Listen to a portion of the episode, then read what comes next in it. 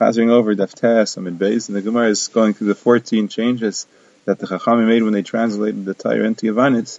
Instead of Lo Chamor Echad Mihem Nasasi, they wrote Lo Chemed Echad Mihem Nasasi. Instead of Asher Chalak Hashem Lekecha Eisam L'chol Amim, they wrote Asher Chalak Hashem Lekecha Eisam L'ha'ir L'chol Amim. Instead of Vayelech Vayavid Elohim Acherim Asher they wrote Vayelech Vayavid Elohim Acherim Asher Lesivisi Le'avdam.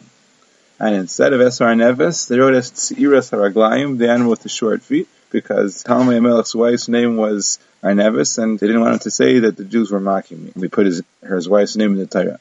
The Gemara then says that the Lacha is like Rabbi Shimon ben Gamliel, that Vayitiru Shikasu El Yavanis, you can only translate the Torah into Yavanis.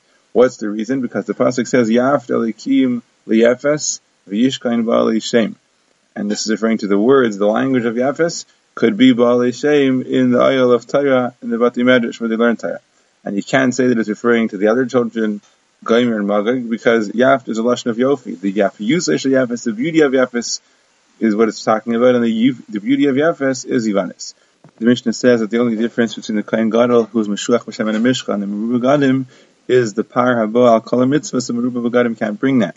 And the only difference between a Kohen Gadol who's currently Meshamish and Kohen Gadol Sha'avar is the Par Yom Kippur and the Asiris Haifa. It's only one of those, but otherwise the Kayin Sha'avar can do everything that a Kayin Gadol can do. So the Gemara's Medayik in the Reish of the Mishnah that a Meruba Begadim can bring the Par Yom Kippur. He can bring the Asiris Haifa just like the Kayin Gadol.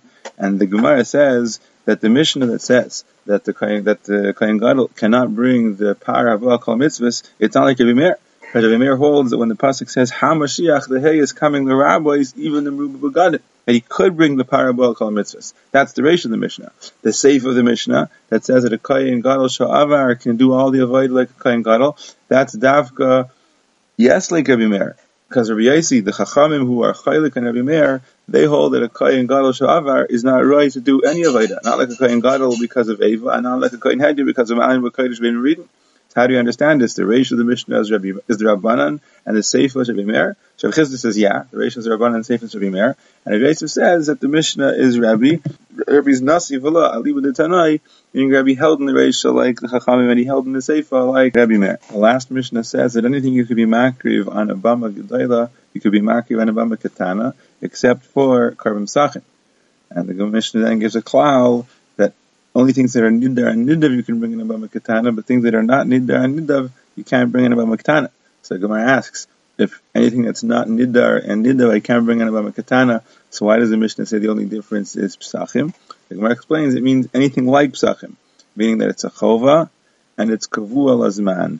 But if it would be a chova she'ein kavu al that you can't even bring on a bama. You can only bring that in the mizbeach in Shiloh or in the base of English proper when there's no heter to have bamas.